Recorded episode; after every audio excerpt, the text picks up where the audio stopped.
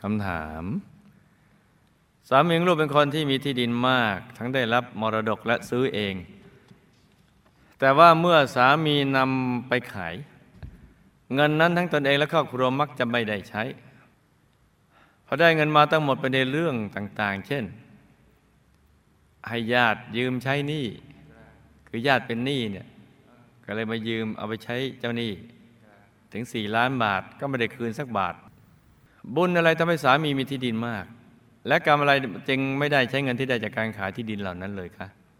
อืมนี่น่าศึกษาเห็นไหมจ๊ะมาฟังกันเลย